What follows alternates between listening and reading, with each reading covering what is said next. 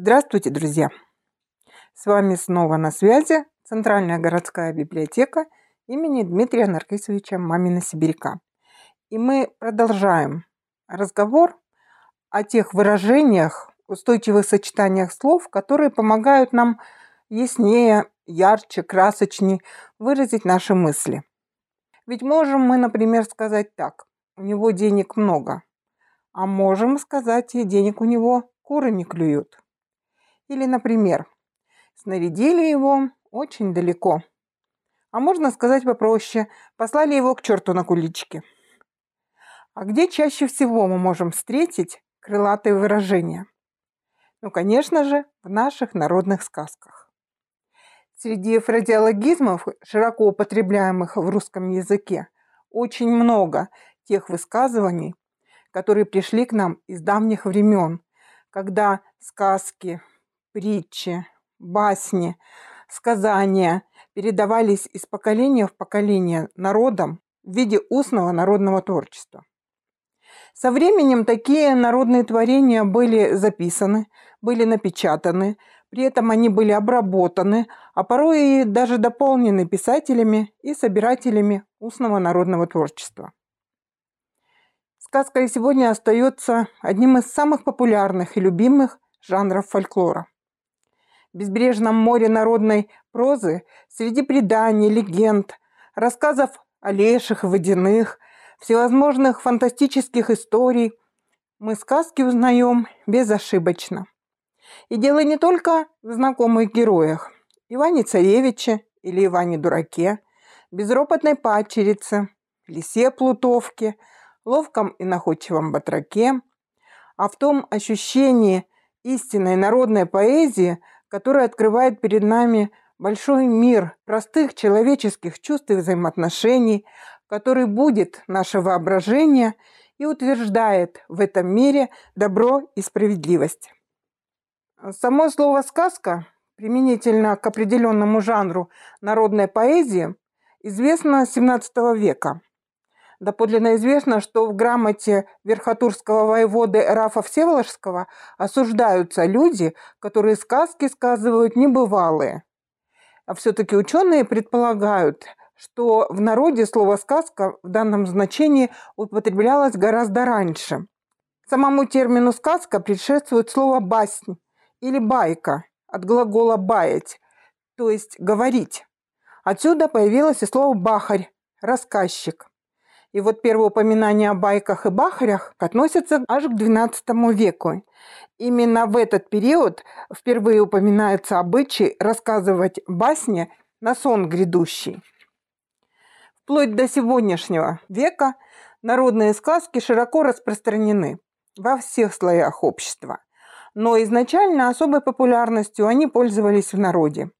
Крестьяне, мастеровые, солдаты, они были не только слушателями, но и исполнителями, творцами сказок. Это была та среда, в которой народные традиции наиболее прочно сохранялись и одновременно творчески видоизменялись. И сегодня сказки любимы, читаемы, и традиционная сказка уже очень давно обрела новую жизнь в книге. Если вы решили вспомнить детство и почитать русские народные сказки, фольклорные сказки, вы встретите немало старых архаичных фраз, которые можем мы сегодня встретить только там. Многие из них использовались сначала в одной какой-то конкретной сказке, а потом уже стали использоваться и в других. И сегодня мы вспомним с вами и несколько типичных фраз из русских сказок, которые позволят нам, быть может, лучше понять эти самые сказки и смысл, который в них был заложен. Когда мы говорим о персонажах сказки в первый раз, мы используем такие фразы. «Жил-был царь» или «Жила-была царевна-лягушка», «Жили-были дед да баба». Помните, как начинается всеми известная курочка-ряба? Жили-были дед да баба, и была у них курочка-ряба. Когда мы не хотим говорить, где конкретно живут наши персонажи, мы используем фразу в некотором царстве, в некотором государстве. И некоторые в этом случае означает, что мы не знаем, в какой. Царстве – это территория царя, а государство – это страна. В некотором царстве, в некотором государстве жил-был царь. Обычно в сказке герой должен выполнить какое-то трудное дело. И для этого ему, например, нужно пройти через лес, встретиться с опасными персонажами, чтобы показать, как долго он занимался этим и как это было все для него трудно, мы говорим, скоро сказка сказывается, да не скоро дело делается. Или произносим похожую фразу «Долго ли? Коротко ли?» Когда герой прошел через трудный путь, о котором сказка нам, собственно, подробно и не говорит, то мы употребляем «Долго ли, коротко ли?» оказался младший сын Иван-Царевич у двух гор высоких. Если же герои сказки, например, царевич и царевна, прошли через тяжелые испытания, но в результате всех преодоленных препятствий они стали жить вместе счастливо, автор обязательно напишет «Стали они жить, поживать, да добра наживать». Да уж, жить, поживать, да добра наживать, до старости, без конфликтов и проблем.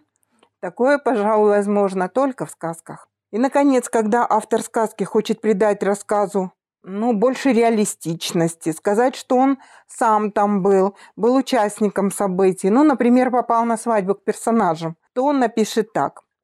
Я там был, мед пиво пил, по усам текло, а в рот не попало. Интересные выражения, которые, как считают многие исследователи старины, э, родились из сказаний волхвов. Например, такие всем известные и часто употребляемые выражения, как «бить баклуши», «толочь воду в ступе» или, например, «вилами по воде писано». Вот в наши дни все эти выражения, словосочетания, они свой первоначальный смысл практически потеряли. Бить баклуши – так говорят о бездельнике, о том, кто впустую проводит время. Толочь воду в ступе – вот это о бесполезном и бестолковом занятии или вилами по воде писано. Это о неопределенных обещаниях, которые, вернее всего, выполнены не будут. А ведь у волхвов все эти выражения обозначали очень даже полезные действия. Давайте чуть поподробнее рассмотрим. Например, толочь воду в ступе. В сказках волхвов очень часто упоминается живая и мертвая вода. И вот чтобы приготовить воду живую, Волх набирал воду из семи родников и для очищения толок ее в ступе. Затем он брал оберег, триглав. Это такой оберег в виде треугольную форму и символизирует э, три круга мироздания и отображает взаимосвязь и бесконечность всего вокруг. Так вот, этим триглавом он писал на воде священные руны, и после этого действия вода становилась святой. И такую воду использовали для изготовления лекарственных снадобий, для приготовления пищи. Есть еще такая версия, что данный фразеологизм «толочь воду в ступе» пришел в речь из монастырской среды. Провинившихся монахов заставляли толочь воду в ступе. Таким образом, мы не можем сказать, что всякий раз, используя выражение «толочь воду в ступе», мы говорим об бесполезном занятии. Иногда все же это занятие было изначально полезным.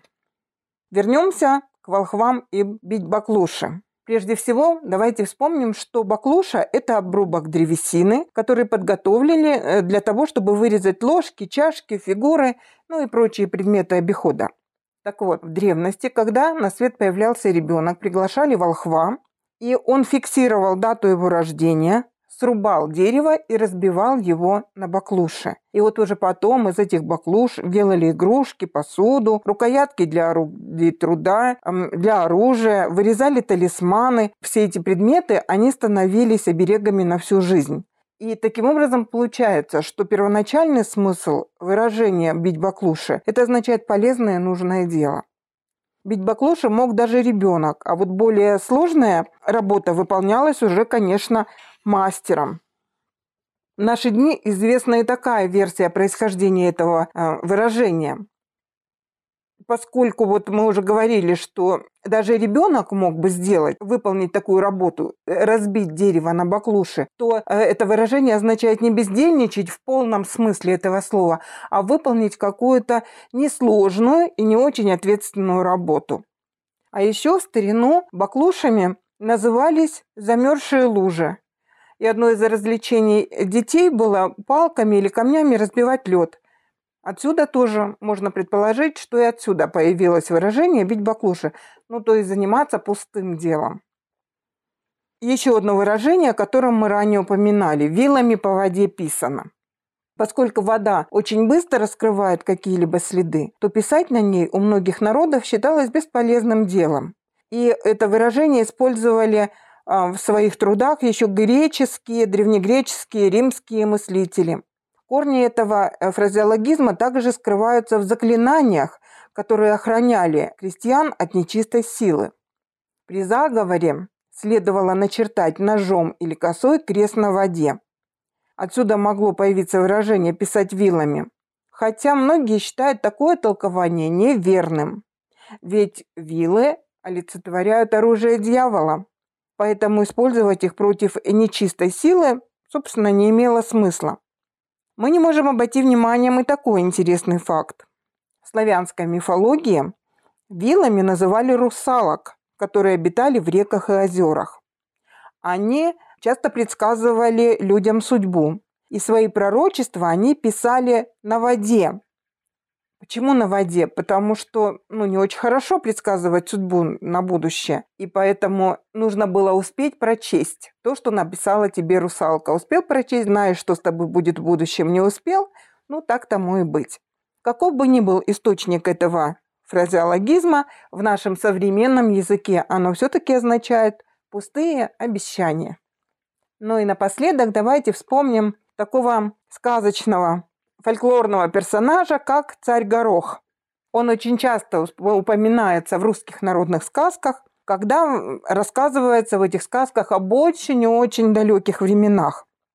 А в наше время выражение «до царя Гороха» или «во времена царя Гороха» употребляется, когда хотят сказать, что события происходили в далекие, в забытые, либо в нереальные времена, а может быть и вовсе их не было. Как правило, царь Горох упоминается в шутливом контексте. И выражение «до царя Гороха» присутствует также в белорусском, украинском языках «за королем Горохом» или «за короля Горошка». Славяне, наряду с христианскими, долго носили языческие имена, среди которых было имя Горох. Известный русский собиратель фольклора Александр Николаевич Афанасьев связывает царя Гороха с Перуном, а вот исследователь Древней Руси Борис Александрович Рыбаков считает, что мифический царь Горох был вождем одного из славянских племен. Таким образом, какого-то однозначного ответа на происхождение имени Горох у нас нет. Как бы то ни было, но в нашей современной речи мы с вами по-прежнему используем выражения, устойчивое сочетание, фразеологизмы, крылатые слова из русских народных сказок. Ведь сказки всегда будут нас пленять силой своего поэтического воображения, меткостью и образностью народной речи. Помните, как говорил Александр Сергеевич? Что за прелесть эти сказки? Каждая есть поэма. И даже в сегодняшней нашей жизни народные сказки остаются тем источником, который питает творчество писателей, композиторов, художников – Достаточно вспомнить, сколь много произведений искусства было навеяно сюжетами народных сказок. Итак, мы вас немного погрузили в глубину русского фольклора. Быть может, теперь вы сможете не только лучше понимать русские сказки, читая их, а возьметесь и сами написать какую-то свою сказку на русском языке. А мы с вами в следующий раз поговорим о тех крылатых выражениях, которые пришли к нам из Библии.